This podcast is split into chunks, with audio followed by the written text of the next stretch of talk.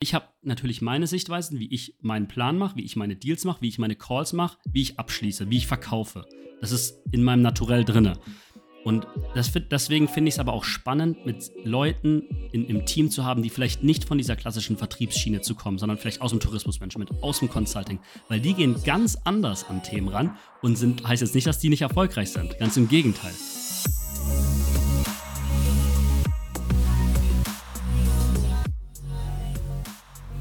Herzlich willkommen bei einer neuen Episode von Deal, dein Podcast für B2B-Sales von Praktikern für Praktiker, von Sales Reps für Sales Reps. Schön, dass du letzte Woche dabei warst und schön, dass du auch diese Woche wieder dabei bist, einschaltest, um mit mir gemeinsam und einem spannenden Gast wieder einmal zu lernen und zu wachsen und deine IT- und Software-Sales-Skills aufs nächste Level zu heben. Denn in diesem Podcast erfährst du alles, was du brauchst, um dich im Dschungel des IT- und Tech-Sales zu zurechtzufinden und auch erfolgreich zu sein. Und die Mission vom Deal Podcast war es und ist es, dass äh, ich dir mit, mit spannenden Gästen gemeinsam Ticks, Ticks, nicht Ticks, sondern Tipps und Tricks gebe. Tipps und Tricks und Best Practices für den IT- und Software-Sales. Und dazu gehören eben auch immer wieder interessante, spannende Gäste und Topseller im Podcast zu haben. Und so einen Topseller habe ich heute für dich im Podcast, nämlich den Clemens. Er ist Account Manager bei Google. Dort hält er für das Jahr 2022 und 2023 den Titel von Seller of the Year. Er ist Top Sales Voice bei LinkedIn und weil es nicht reicht, ist er auch oder gehört er auch zu den Top 2,5% Absolventen der Uni Bayreuth und ist auch Lektor für Marketing und Sales an der Universität Reutlingen. Clemens, herzlich willkommen im Deal Podcast. Vielen, vielen lieben Dank für das sehr nette Intro. Äh, ich strahle schon die ganze Zeit über aus, aus beiden, beiden Seiten. Es ist, äh, ja, wenn, wenn, man so begrüßt wird, werde ich schon ganz rot. Äh, ja, herzlich willkommen auch an alle, alle Zuhörer. Vielen Dank auch für die Einladung. Ist für mich eine sehr große Ehre, da ich selber auch diesen Podcast gerne höre. Ist das, ja, geht ein kleiner Traum auch für mich in Erfüllung heute. Äh, also jetzt werde ich gleich ganz rot, ja. Also, dass du sagst, ein Traum, dass du bei mir im Podcast bist, ehrt mich natürlich sehr. Äh, ich finde es spannend, auch jemanden natürlich von Google äh, hier im Podcast zu haben. Wohlgemerkt Google Ads, nicht GCP, also Google Cloud, sondern du bist ja im, im Ads-Business. Äh, und ich glaube, wir müssen da einen kleinen, ein kleines Geheimnis verraten an, an den Zuhörer, an die Zuhörer gerade. Wir nehmen den Podcast ja heute zum zweiten Mal auf. Wir hatten ja schon letzte Woche eine Session und dann hat der, haben der Clemens und ich entschieden, ja, das war schon irgendwie ganz cool, aber würden das noch gerne mehr so sales-spezifisch streamen und deswegen haben wir gedacht, hey, komm, wir nehmen das Ganze noch einmal auf. Und, Direkt. Ähm, das ist dann wahrscheinlich äh, ich, du hast gemeint, du hast in den, letzten, in den letzten Jahren noch nicht so oft eine Folge zweimal aufge, äh, aufgenommen, deswegen direkt eine doppelte Ehre für mich, dass ich einfach nochmal da, dabei sein darf. Aber ja, ja, genau. ich, ja, ja, wir genau. sind ehrlich, wir sind authentisch und ich finde es auch gut, dass wir gesagt haben, hey, das ist für deine Audience, passt das nicht oder wir sind nicht ganz zufrieden, wir machen es einfach nochmal. Gehört auch zum, genau. zum Sales dazu. Part of the game, ja. Manchmal muss man die Dinge wiederholen, ja. Nicht jeder, nicht jeder Deal äh, wird gewonnen, manche werden auch verloren, aber der nächste wird dann vielleicht gewonnen.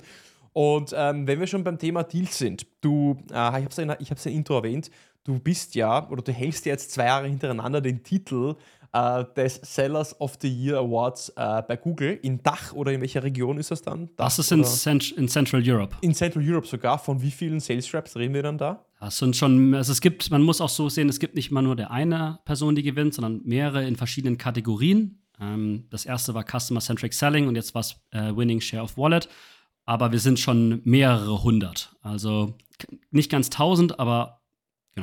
Also doch äh, jemand von sehr vielen oder von einer dreistelligen Zahl von Sellern. Das war die Frage, um das so ein bisschen auch zu äh, den, den, den Zuhörern zu sagen, hey wow, das ist schon etwas, das, das gewinnt nicht jeder oder jeder zweite, jeder dritte. Die Frage, die ich an dich habe, was machst du anders als andere, dass du jetzt diesen Seller of the Year Award zum zweiten Mal bei Google gewonnen hast?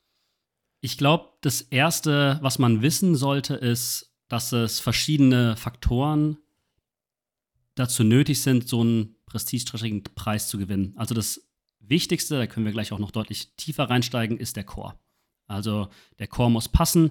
Man, ähm, Was meinst muss, du mit Core? Meine, man muss seine Zahlen abliefern, die Umsätze, ähm, je nachdem Core-Score, wie auch immer man das in dem Unternehmen genannt wird, die Zahlen müssen stimmen.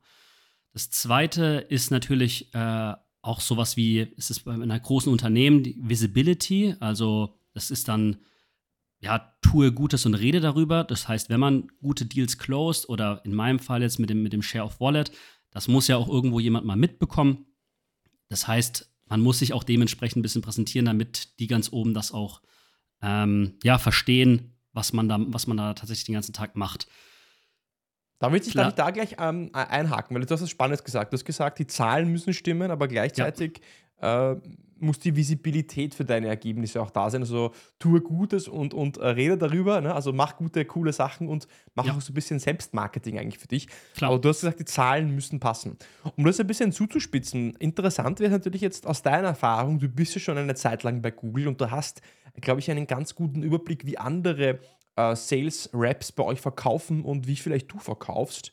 Ähm, wenn es jetzt um die Zahlen geht, weil du hast es ja gesagt, ohne die Zahlen gewinnst du keinen Seller of the Year Award. Da kannst du so viel über dich reden und so viel Marketing machen, aber wenn die Zahlen nicht, nicht passen, dann wirst du keinen Award gewinnen. Was machst du jetzt konkret, sag ich mal, anders, dass du, diesen, dass du diese Zahlen hast, die die anderen vielleicht nicht in dem Ausmaß haben, dass dir auch diese Möglichkeit gibt, auch überhaupt diese Ergebnisse zu ja, generieren, den, den Umsatz zu machen?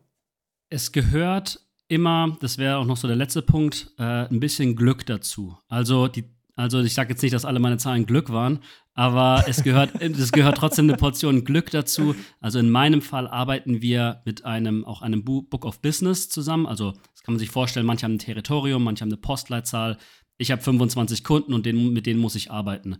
Es gibt manchmal, hat man vielleicht ein bisschen mehr Glück bei den Kunden, manchmal ein bisschen weniger es gleicht sich über ein ganzes Jahr immer auch in der Regel aus. Aber ich will das nur noch mal erwähnt haben. Ich glaube, das geht auch bei mir. Ich komme aus dem Vertrieb. Ich habe äh, vorher bei Indeed auch gearbeitet, was sehr vertriebslastig war. Sehr viel Kaltakquise, sehr viel Cold Calling. Ich war vorher bei, äh, bei Ferchau. Das war 360-Grad-Vertrieb, also Kaltakquise, dann den Deal closen, dann aber dann noch weiter betreuen, um dann wieder Upselling machen zu können. Ähm, und ich glaube, aus diesen ganzen, ganzen Thematiken habe ich so meine, meine Nische finden können, wie ich mit den Kunden umgehe. Also zum einen dieses Relationship Building, was man vielleicht eher aus dem Consultancy kennt, was ich schon von vorherigen Jobs habe, äh, mitnehmen können. Und dann jetzt von Indeed auch diese Kaltakquise. Und das gepaart, glaube ich, mit einer guten Schippe Humor und Empathie, glaube ich, bringt dich schon mal sehr, sehr weit in diesem Prozess. Das zweite ist, glaube ich, auch die, meine Planung. Ich, also ohne Planung geht es in der Regel im Vertrieb, wird schwierig.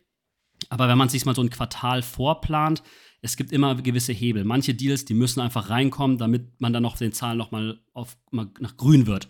Oder äh, es gibt verschiedene Headrooms, die man, die man closen muss, äh, damit eine andere Metrik sich nach oben bewegt, die dann wieder eine andere Metrik beeinflusst, etc. pp. Ähm, und da bei dieser Planung muss man auch sehr stark priorisieren. Nicht jeder der 25 Kunden, die ich nicht auswechseln kann, sondern ich arbeite mit denen, kriegen aber die gleiche Aufmerksamkeit von mir. Vielleicht bekommt mal ein vermeintlich kleinerer Kunde in einer gewissen Zeitspanne deutlich mehr Aufmerksamkeit, weil ich weiß, wenn ich ihm diese Aufmerksamkeit schenke und wir jetzt in meinem Fall diesen Ads-Account aufs nächste Level hebe, dann verzwei, drei, vielleicht vierfache ich seinen, seinen Ad-Spend Klar, es geht dann auch mir zugute. Am Ende des Tages muss er auch die Resultate bekommen, dass dann auch seine Ergebnisse zwei, drei, vier, wenn nicht sogar noch höher, ähm, sich das vervielfachen. Aber diese Priorisierung ist ganz, ganz wichtig. Also Zeit zu verschwenden an irgendwelchen Kunden, wo man nichts reisen kann, ja, das ist, glaube ich, so, so, so ein Thema. Und dann, wenn man das öfter macht und dadurch so ein bisschen Routine reinkommt. In meinem Fall war das, dass ich das relativ schnell hinbekommen habe, weil ich das direkt in meinem ersten Jahr nach nur drei Quartalen on Target, also ich habe nicht mal das ganze Jahr mitgemacht, ähm, erreichen konnte, war das, war das schon, schon sehr, sehr gut. Ähm, ja, das sind, glaube ich, sind jetzt keine Geheimtipps, aber das ist, glaube ich, auf jeden Fall die Basis von allem. Also ich, ich finde das gerade sehr spannend, weil ich mich da sehr drin wiederfinde. Also es hört sich jetzt vielleicht für viele an, aha, ja, Planung, okay, ähm, äh, was hat das jetzt mit Sales Skills oder mit äh, Seller of the Year Award zu tun? Äh, sehr, sehr viel meiner Meinung nach. Ich hatte äh, jetzt dieses Jahr selber für mich die Herausforderung, dass ich sehr viel gemacht habe, also eine sehr hohe Aktivität gehabt habe, aber ähm, in zwei Quartalen dann sehr schlechte Ergebnisse hatte. Und das, der Grund dafür war, ist, dass ich, dass ich Deals hinterhergelaufen bin, Opportunities hinterhergelaufen bin oder Kunden hinterhergelaufen bin, die Punkt 1 einfach nicht so viel Potenzial haben oder äh, vielen Deals hinterhergelaufen bin, die vielleicht im Sales Cycle genauso viel Aufwand sind wie ein großer Deal, aber eben vielleicht nur 20% der Deal-Size von einem großen Deal. Und wenn du dann zu viele kleine Dinge hast, dann, dann geht die Zeit verloren, wie so eine, wie soll ich sagen, sie verpufft wie so eine Handgranate, die du einfach irgendwo hinwirfst und hoffst, dass irgendwo was quasi äh, kleben bleibt. Und wenn du priorisierst, du überlegst, okay, na, anders, ich würde es anders formulieren. Ich würde sagen, die Kunst, Nein zu sagen zu können. Also die Kunst, bewusst sich dagegen zu entscheiden, was mache ich nicht, welche Deals oder welche Opportunities gehe ich gar nicht erst an, so dass ich mehr Zeit habe für die richtig großen Dinge, für die relevanten Dinge, die größere Deal-Size mit viel Potenzial, die ich auch closen kann, weil nehmen wir ein Milchmädchen, Milchmädchen-Beispiel her, Milchmädchen, Milchmädchen-Rechnungsbeispiel her, also heute habe ich es echt mit, meinen, mit den Wörtern, also Milchmädchen-Rechnungsbeispiel her. Ich habe fünf Opportunities zu je 20k oder ich habe eine Opportunity zu 100k im Aufwand werden diese fünf Opportunities fünfmal so viel Arbeit sein wie diese 100k Opportunity. Ich muss den Kunden trotzdem durch jede Sales Stage durchbringen. Ich muss alle Qualifizierungsmeetings machen, Bedarfsanalyse machen, Business Case bauen, technischen Workshop machen. Vom Aufwand her ist der 20k Deal genauso wie der 100k Deal, aber mit dem 100k Deal habe ich mit einem Schlag einfach direkt fünfmal mehr Umsatz gemacht. Und diese Kunst zu sagen, okay, ich schaue mal ein Territory an. Welche Kunden habe ich denn? Welche haben denn überhaupt gerade jetzt ein Potenzial, um überhaupt zu kaufen? Manche sind vielleicht erst nächstes Jahr ready, wegen Renewals, wegen Decommissionings, wegen Lizenzen. Vielleicht sind die gerade äh, bei einem anderen Ad-Anbieter wie bei dir. Ja? Vielleicht haben die gerade einen großen Vertrag mit, I don't know, Amazon und werden erst nächstes Jahr wieder mehr bei Google dann investieren. Dann werde ich dir nicht hinterherlaufen. Dann werde ich mich eher umorientieren und deswegen ist dieses Planen und diese strategische sich zu überlegen, wem sage ich Nein oder zu was sage ich Nein, damit ich mehr Zeit habe für die richtig großen Dinge, wofür ich dann einfach ja, mehr Zeit habe. Da würde ich gerne noch eins nach einhaken. Also als Vertriebler oder zwei Sachen. Als Vertriebler, klar, da wettet man auch manchmal. Manchmal hat man ein paar Bets und wenn die halt aufgehen, dann Jackpot. Und es kann aber halt auch vielleicht mal wie in deinem Fall sein, dass die nicht aufgehen. Aber zu dieser Planung gehört eben auch, dass beispielsweise jetzt in deinem Beispiel, du hast einen, einen Kunden und der ist jetzt, das Renewal seiner Lizenz findet halt erst im Juni oder im Juli oder sowas statt. Klar kann ich dann vielleicht Anfang des Jahres mir den schon mal aber so vorlegen, dass wenn dann dieser und ihn dann depriorisieren und der rutscht dann aber in der Prio, das ist auch diese Planung, das muss man halt dann auch auf dem Schirm haben, ab Mai wieder ganz oben hin, weil dann wird er auf einmal wichtig. Und so ein Quartal geht unfassbar schnell vorbei. Also man hat so die ersten drei Wochen, da will man ganz schnell viel machen. Dann überlegt man sich, okay, was kann ich jetzt noch machen? Jetzt sind so die Targets raus. Jetzt kann ich überlegen, hm, geht's, wo sind meine Needle Moves? Was, also welchen Deal close ich, um dann wirklich einen, einen, Stoß nach vorne zu machen oder einen Sprung nach vorne zu machen? Und dann ist schon wieder der dritte Monat von dem Quartal und dann geht schon wieder, okay, entweder muss ich jetzt richtig reinhauen, um nochmal das zu, dass, es, dass, es, dass ich es schaffe, aber gleichzeitig auch mein nächstes Quartal vorbereiten, dass ich im nächsten Quartal wieder stark starten kann und die ersten Deals schon wieder in der Pipeline sind. Also diese Planung ist unfassbar wichtig. Und ich glaube, eine Sache, die ich meiner Meinung nach auch ganz gut mache, ist, ich sage meinen Kunden relativ klar, das Leben ist ein Geben und ein Nehmen.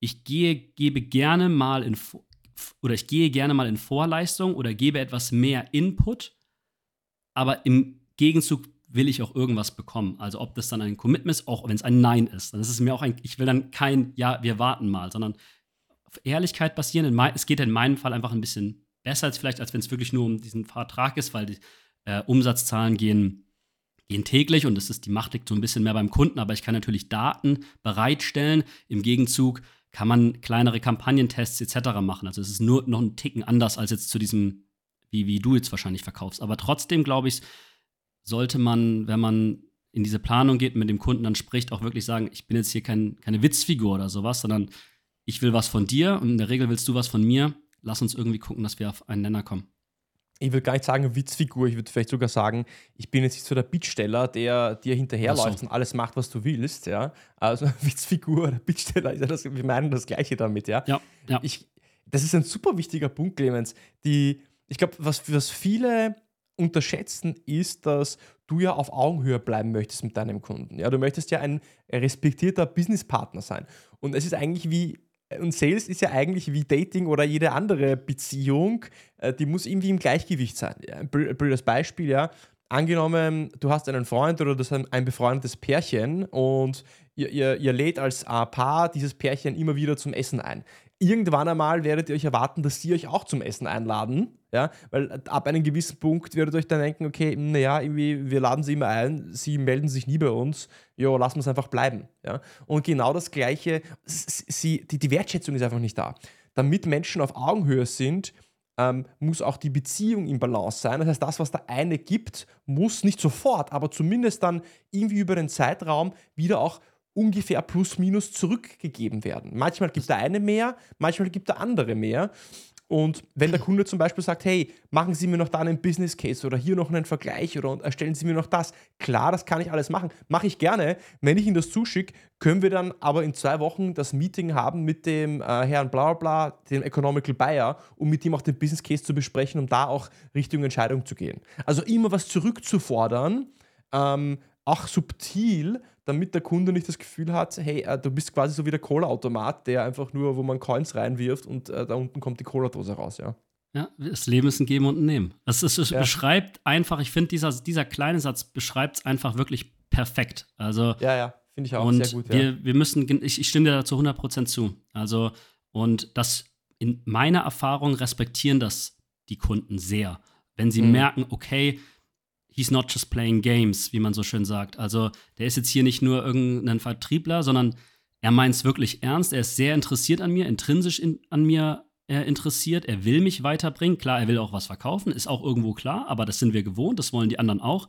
Aber der meint es ernst. Und wenn das dann rüberkommt, auf dieser gleichen Augen, wenn man auf der einer Augenebene ist, dann entstehen oft gute Dinge. Und ich glaube, um auch mal auf diese Frage, dass diese ganzen Themen, die wir gerade eben besprochen haben, an denen arbeite ich, an denen kann ich auch weiter besser, besser sein, aber ich glaube trotzdem, dass ich die ganz gut kann. Und aufgrund dessen ähm, und mit ein bisschen Glück durfte ich diese zwei Awards mit nach Hause nehmen. also mit, mit, viel, mit viel Planung, mit viel Planung und viel Glück konntest du diese zwei, zwei Awards äh, mit nach Hause nehmen. Ich würde die Frage gerne nochmal kurz umdrehen. Und zwar, ja. du hast ja du arbeitest ja mit sehr vielen anderen äh, Sales Reps zusammen. Du hast sehr viele Leute im Vertrieb auch gesehen, sei es bei Indeed oder jetzt auch bei, bei Google. Was meinst du, sind so die ein, zwei, drei Dinge, die du immer wieder bei anderen Vertrieblern, Verkäufern, Sales Reps siehst, die sie tendenziell unterschätzen und einfach, einfach falsch machen, die sie eben nicht in diese Position bringen, dann so einen Award zu gewinnen oder wirklich ihre Zahlen zu liefern?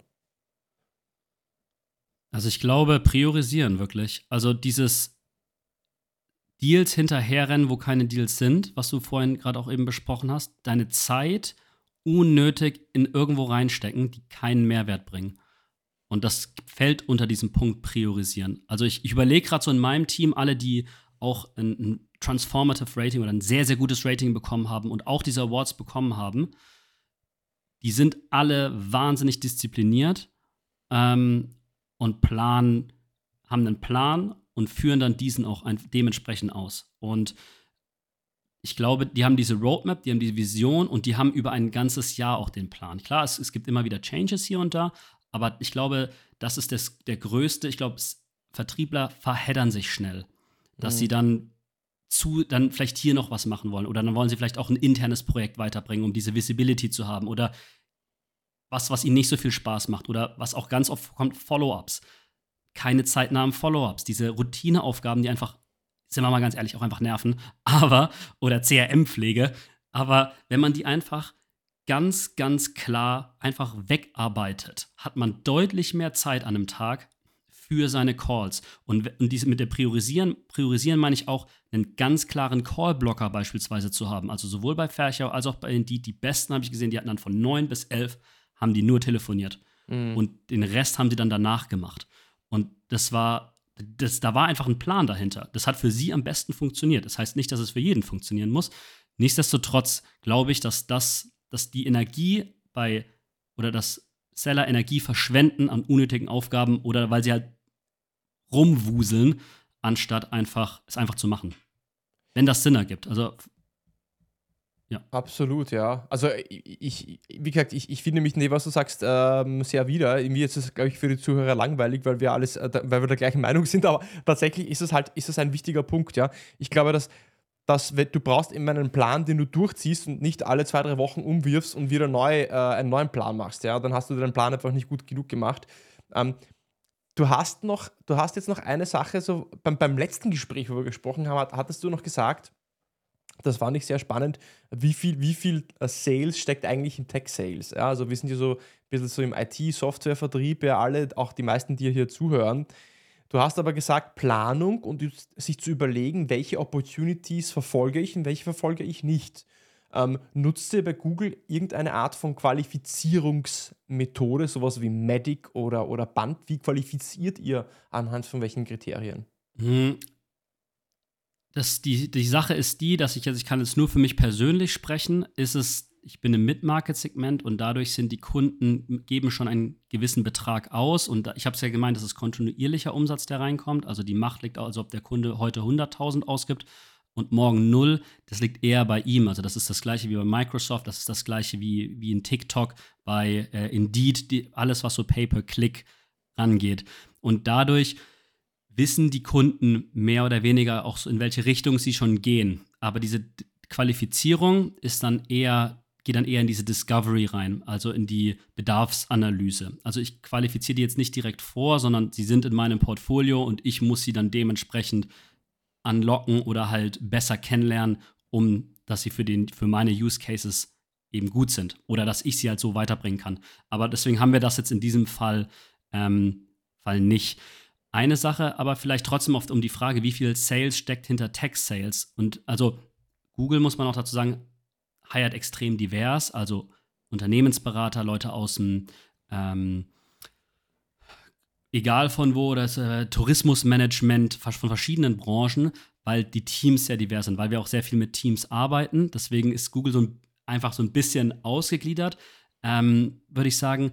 Nichtsdestotrotz glaube ich, dass so, so eine, dass dieser Vertrieb, den braucht man schon, diesen Hunger, dieses, ich will meine Ziele erreichen. Und auch wenn ich 5% hinten dran bin, dann versuche ich wirklich noch irgendwie den letzten Stein nochmal umzudrehen und diesen absoluten Willen zu haben, diesen Zielen hinter, nicht hinterher zu rennen, aber diese Ziele zu erreichen, glaube ich, dass die in manchen Abteilungen, ich spreche jetzt nicht von Google, sondern auch von anderen Unternehmen, nicht so stark vorhanden sind, wie sie hätten sein, vorhanden sein sollten, meiner Meinung nach. Du, es ist, äh, Vertriebserfolg ist zu 80 Prozent äh, deine eigene Psychologie. Also, wie stark ist dein Mindset, wie sehr willst du es und wie sehr bist du dann bereit, vielleicht also nicht nur unbedingt jetzt die extra, extra Meile zu gehen, indem du jetzt da irgendwie, weiß ich, zwölf Stunden pro Tag arbeitest. Ja, du wirst vielleicht ein bisschen mehr machen, aber es geht mehr darum, was für einen Fokus hast du von 9 bis 18 Uhr in deiner Arbeit. Was überlegst du dir, ah, hey, da habe ich noch eine Idee für ein Projekt. Äh, wie fokussiert bist du vielleicht da nochmal auf LinkedIn noch einen Kontakt zu recherchieren, weil du da eine Idee gehabt hast, nochmal deinen Pitch zu refinen. Also das eine führt ja zum anderen, ja. Also dieser, dieser Wille ist ja nicht immer nur, hey, ich muss hier zwölf Stunden pro Tag hasseln, sondern dieser Wille führt dazu, dass du einfach mehr dir Gedanken machst über das, was du tun kannst, kreativer wirst und dann vielleicht auf mehr Steine umdrehst, wie du dann einfach auch, auch gesagt hast, ja. Genau, und eine Sache, eine Sache, die wir, die auch, finde ich, wichtig ist, ist auch einfach Feedback. Darüber haben wir jetzt noch gar nicht gesprochen. Und da hilft dann tatsächlich auch mal andere Sichtweisen. Also ich habe natürlich meine Sichtweisen, wie ich meinen Plan mache, wie ich meine Deals mache, wie ich meine Calls mache, wie ich abschließe, wie ich verkaufe. Das ist in meinem Naturell drinne. Und das, deswegen finde ich es aber auch spannend, mit Leuten in, im Team zu haben, die vielleicht nicht von dieser klassischen Vertriebsschiene zu kommen, sondern vielleicht aus dem Tourismusmanagement, aus dem Consulting, weil die gehen ganz anders an Themen ran und sind, heißt jetzt nicht, dass die nicht erfolgreich sind. Ganz im Gegenteil.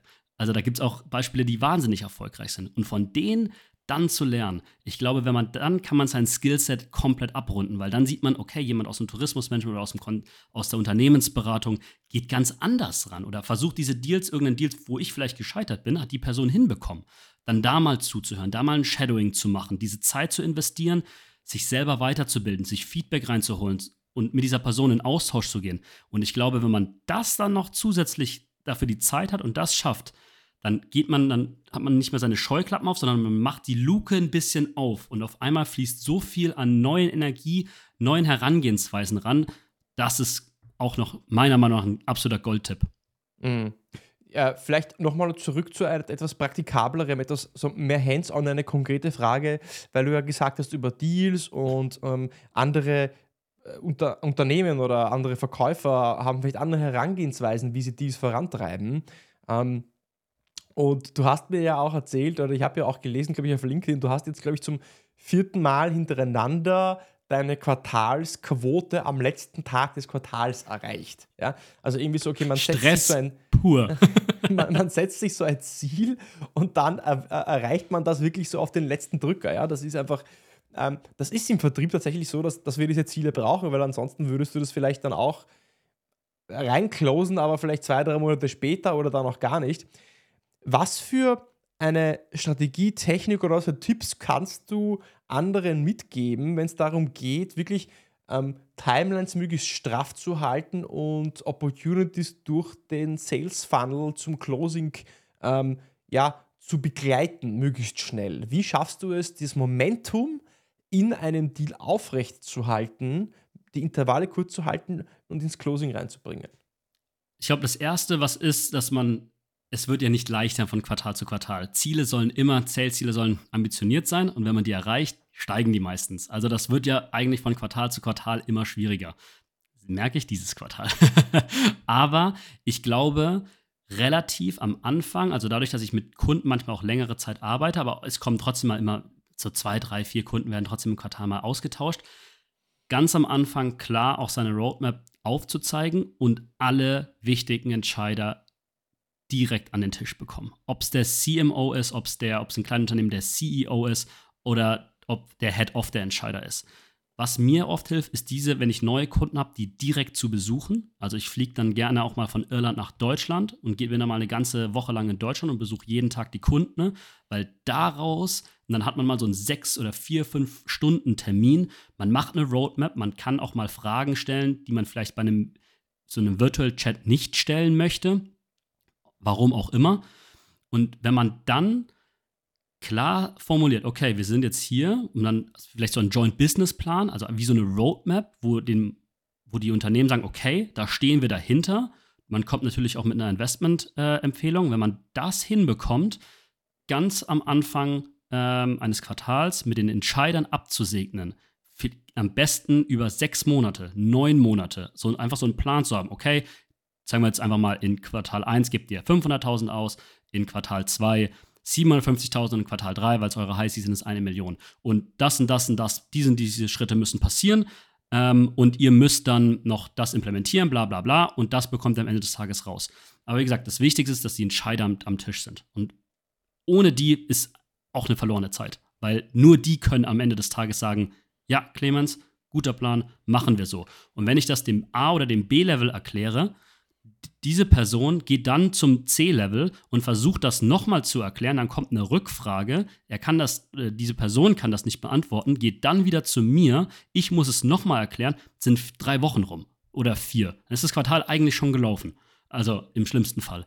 Und ich glaube, das ist ein Tipp und das spielt wieder in diese Priorisierung und in diese unfassbar. Ich stecke sehr, sehr, sehr, sehr viel Zeit in meine Planung, in meine Quartalsplanung, in meinen Buchplan rein, um wenn mein Manager, was kommt im März rein, kann ich ihm schon drei, vier Sachen sagen, die da passieren, weil ich einfach weiß, dass die da passieren. Oder hoffentlich, dass die passieren. Und ich glaube, das ist wichtig und dann einfach diese, diesen Plan auszuführen. Ähm, und einfach nicht die Hoffnung aufgeben. Also auch wenn es mal wirklich ganz, ganz böse ausschaut, dann einfach, einfach weitermachen. Und wenn es wirklich nach einem Quartal nicht so gut aussieht, gibt es dann einfach, dann ist es ja das Schöne, dass wir nur Quartalsziel haben, dann geht es im nächsten Quartal einfach wieder weiter. Oder von neuem los. Dazu noch ein Gedanke, du sprichst auch jetzt etwas an mit dem, dass du, den, dass du die wichtigsten, die wichtigen Leute, die die Entscheidung mit beeinflussen, an einen Tisch bekommen willst, möglichst schnell in dem Deal-Cycle, ist äh, kritisch. Also es gibt im Medic diese, äh, dieses äh, Zitat, äh, no Champion, no Deal. Also wenn du keinen Champion hast, dann hast du auch keinen Deal. Ähm, du brauchst jemanden, Punkt 1, der für dich intern einfach so ein bisschen auch verkauft, der für dich den Deal vorantreibt intern. Aber das Zweite, was du gesagt hast, du, du brauchst die Person, die dann die Geldbörse aufmacht oder auf der Geldbörse drauf sitzt, die brauchst du möglichst früh in diesem Deal-Cycle drinnen, dass sie dich kennt, dass sie dich versteht, auch die Einwände loswerden kann und so, dass du darauf direkt antworten kannst. Und ich glaube, was viele, wo viele den Fehler machen, kannst du sagen, wie du das siehst, ist, sie versuchen Druck aufzubauen bei der Person, die eigentlich nicht am Drücker ist und hoffen dann, dass diese Person, die nicht am Drücker ist, dann intern denjenigen entscheidet, der das Budget hat. Und deswegen ist es wichtig, möglichst früh im Sales Cycle schon zu sagen, hey, pass auf, okay, passt. Ähm, ich würde jetzt dann äh, mit meinen Kollegen den Businessplan erstellen oder das Sizing oder die, die Kostenaufstellung, wie auch immer damit wir, wer ist denn bei, wer ist denn bei euch derjenige, den wir da ins Boot holen müssen, wenn es auch um das Budget geht? Wer müsste das dann noch freigeben? Bist das du alleine oder musst du dann noch den anderen auch ins Boot holen? Ja, das ist dann noch der Clemens, den müssen wir auch noch überzeugen. Perfekt. Dann äh, würde ich das einfach machen. Ich erstelle das bis nächste Woche. Ähm, können wir dann nächste Woche gemeinsam mit den Clemens einfach ein Meeting machen? Kannst du den Clemens da reinholen in das Meeting? Weil aus der Erfahrung heraus wird der Clemens vielleicht dann irgendwelche Fragen haben, die du nicht direkt beantworten kannst. Dann kann ich direkt darauf eingehen, dann sparen wir uns die Dreckskommunikation und haben da einfach eine, eine transparente Kommunikationsbasis. Was sagst du dazu? Ja? Also möglichst frühzeitig mit deiner Person, die vielleicht nicht das Budget hat oder bewilligen kann, sagen, hey, wir brauchen diese Person im nächsten Meeting für die Besprechung vom Angebot, Business Case, was auch immer, dass wir uns Zeit sparen. Macht das Sinn? Für mich absolut. für dann, für die, hoffentlich für die Zuhörer auch. Aber dann, dann, dann stelle ich dir jetzt mal eine Frage. Was, wenn, was glaubst du, auch aus deiner Erfahrung, du hast genau dieses Beispiel gemacht, du übst Druck auf A und auf B-Level und der macht dann, versucht dann Druck auf das C-Level. So, dann geht es gegen Quartalsende, der Deal ist immer noch nicht drin. Was glaubst du, wie dann die Vertriebler oder mit welchen Methoden versuchen die Vertriebler dann trotzdem noch das irgendwie zuzudrehen? Naja, mit Preis. Richtig, mit vor allem mit irgendwelchen, ich habe jetzt noch mal einen Sale. Ich kann euch jetzt noch mal 20 Prozent anbieten, wenn ihr das jetzt macht. Und dann versucht man nur über den Preis, nur über den Geld das noch zu, zu closen. Genau. Und das, diese 20 Prozent kann man sich sparen, wenn man am Anfang vom Quartal mit dem Chef gesprochen hat. Dann kann man, klar, kann man vielleicht mal einen Discount geben aber dann ist der Discount vielleicht bei 5 oder bei 10 Prozent. Man hat 10 Prozent äh, mehr Umsatz. Und also über den Preis und über diese, zu sagen, ich gebe euch noch einen Discount zu verkaufen, ist so ein bisschen aus Angst zu verkaufen, beziehungsweise dann Druck auf dem anderen auszuüben. Und das ist, das kann funktionieren, ja, aber ist kein nachhaltiges Vertriebsgeschäft. Ähm, ja, Punkt. Und ja, mein Monolog hast du vorhin gerade eben perfekt in, eine, in Roleplay reingebracht. Absolut richtige yes. Fragen, die man da stellt. Praktikabel mit Beispielen, so dass du direkt, also du, lieber Zuhörer, direkt morgen rauslaufen kannst und dir in deinen Deal Cycles die Economical Buyer, die EBs, die Geschäftsführer, die Budget. Hol sie dir ran. Äh, äh, Hol sie dir ran. Gleich, gleich möglichst früh schnappen kannst, ganz wichtig. Clemens, hey, das ist ein super spannendes Gespräch. Ich glaube, wir können da noch sehr lange weitersprechen. Ähm, viele coole Ideen, ähm, vieles, was sich mit meiner Erfahrung auch überschneidet und wo ich teilweise auch dieses Jahr äh, immer wieder in so, äh, in so Fallen reingetappt bin. Also ähm, danke auf jeden Fall dafür. Ich habe jetzt wie an jeden meiner Gäste noch ein paar Closing-Fragen auch an dich. Ich nenne es die Rapid Four Questions. Warum Rapid, Rapid Four? Weil es vier Fragen sind. Aber vielleicht sind es bei dir nur zwei, das heißt, vielleicht sind es nur Rapid Two Questions. Ich hoffe, Shoot. das ist okay für dich. Es gibt nur eine Regel bei den Rapid uh, Questions. Ähm, es soll eine Antwort sein mit einem Satz. Ja? Eine Satzfrage, eine Satzantwort. Das als also, Vertriebler, ob man das hinbekommt. jetzt, jetzt, kannst, jetzt, kannst, jetzt kannst du mal üben jetzt. Jetzt kannst du mal üben hier. Also, das erste ist eh easy, das, da musst du nur einen Satz vervollständigen, okay? Also ich gebe dir einen Satz anfangen und du musst den Satz vervollständigen, ja? Und die erste Frage, die ich an dich habe, Clemens, ist, es gibt keinen Deal ohne Menschen. Was ist Soll ich noch der, ausführen, erklären, warum ich das meine, oder? Äh, ich gebe dir den Raum jetzt einfach mal, ja? Was, ja. was meinst du denn mit Menschen? Mit Menschen, zwischen zwei Menschen. Es wird so viel über KI, es wird so viel äh, darüber gesprochen, sind äh, Seller obsolet, braucht man die denn noch? Gibt es die mm. KI? Um, mm. Ich bin der Meinung, ein Deal findet zwischen zwei Personen statt. Stand jetzt, Ivan weiß nicht, wie das in der Zukunft ist, aber ich glaube, das wird auch noch so ein bisschen bleiben. Und diese menschliche Interaktion ist so, so, so, so wichtig. Und deswegen glaube ich, dass ein Deal immer zwei Menschen braucht ich würde sagen Beziehungen und dann, äh, das wäre so mein Frame, aber definitiv, ja, ein Deal, Deal gibt es nicht ohne Beziehung, ja, ohne, ohne Relationship. Was ist denn der schlechteste Ratschlag, den du jemals bekommen hast?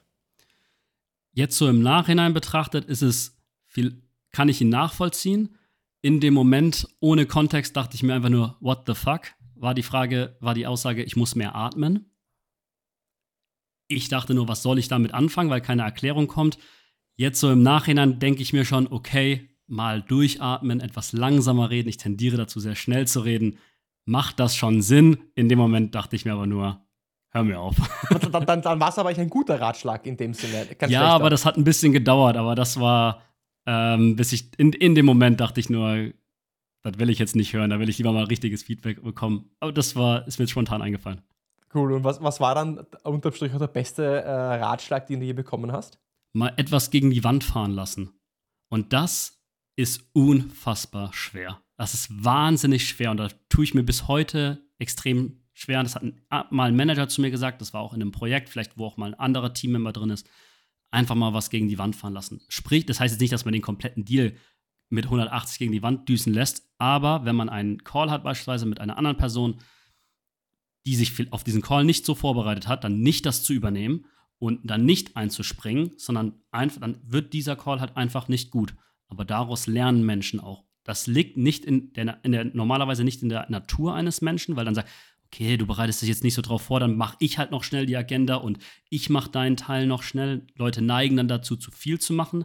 Das ist auch zu dem zu sagen, was du sagst, einfach mal Nein zu sagen, auch mal intern Nein zu sagen und dann wird es vielleicht auch einfach mal ein schlechter Call. Und glaub mir, die Leute lernen daraus deutlich mehr, als wenn du dann das, den Part für wen anders oder für was auch immer übernimmst.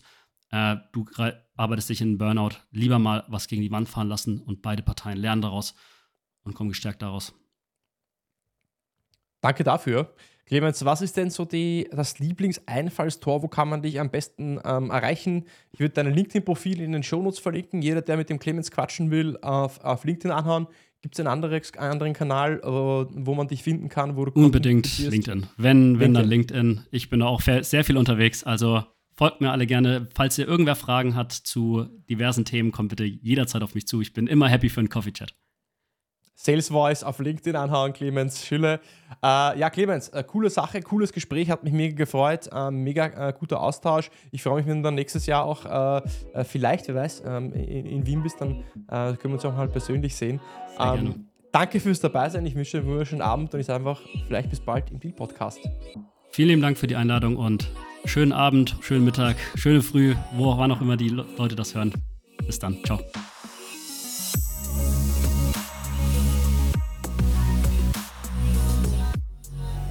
Das war also Clemens Schüler im Deal Podcast. Clemens ist Account Manager bei Google und hat mit mir so darüber gesprochen, okay, äh, was sind eigentlich die größten Fehler, die ein äh, Sales Rep machen kann und wie löst er äh, diese Fehler in seinem eigenen Business. Wir haben viel über Planung gesprochen und Planung ist tatsächlich ein wichtiger Punkt, denn im Vertrieb haben wir bedingt Zeit. Wir haben eben nur dieses Quartal oder dieses Jahr und eben dieser eine Tag hat dann acht Stunden, neun Stunden. Wenn du acht oder neun Stunden arbeitest, äh, fokussiert arbeitest, dann, dann sollte das auch reichen. Und deswegen musst du dir überlegen, weil Zeit dein wichtigstes und dein wertvollstes Gut ist, wo steckst du die Zeit rein? Ähm, rennst du jeder Opportunity hinterher, jeden Kunden oder rennst du nur denen hinterher, die sich auch wirklich deine Zeit verdienen, die auch, auch Potenzial haben, mit dir zusammenarbeiten möchten und die auch größere Deal-Sizes, die auch bescheren können? Oder versuchst du so eine Grätsche, versuchst du dich, ähm, äh, ja, versuchst du überall alles rauszuquetschen und am Ende des Tages fehlt dir dann wirklich die Zeit für die großen Deals, für die großen Dinge. Wenn dir die Episode gefallen hat, wie auch immer, ich freue mich über eine Bewertung auf Apple Podcasts, auf Spotify. Folge mir, lass mir einen Like da, ein Abo da, egal wo du diese Episode gerade hörst oder siehst. Dadurch unterstützt du mich und meine Arbeit. Schau bei unseren Sponsoren vorbei, SDAs of Germany, der größten deutschsprachigen Sales Community und ich freue mich auf dich wieder. Bis zur nächsten Woche beim Deal Podcast.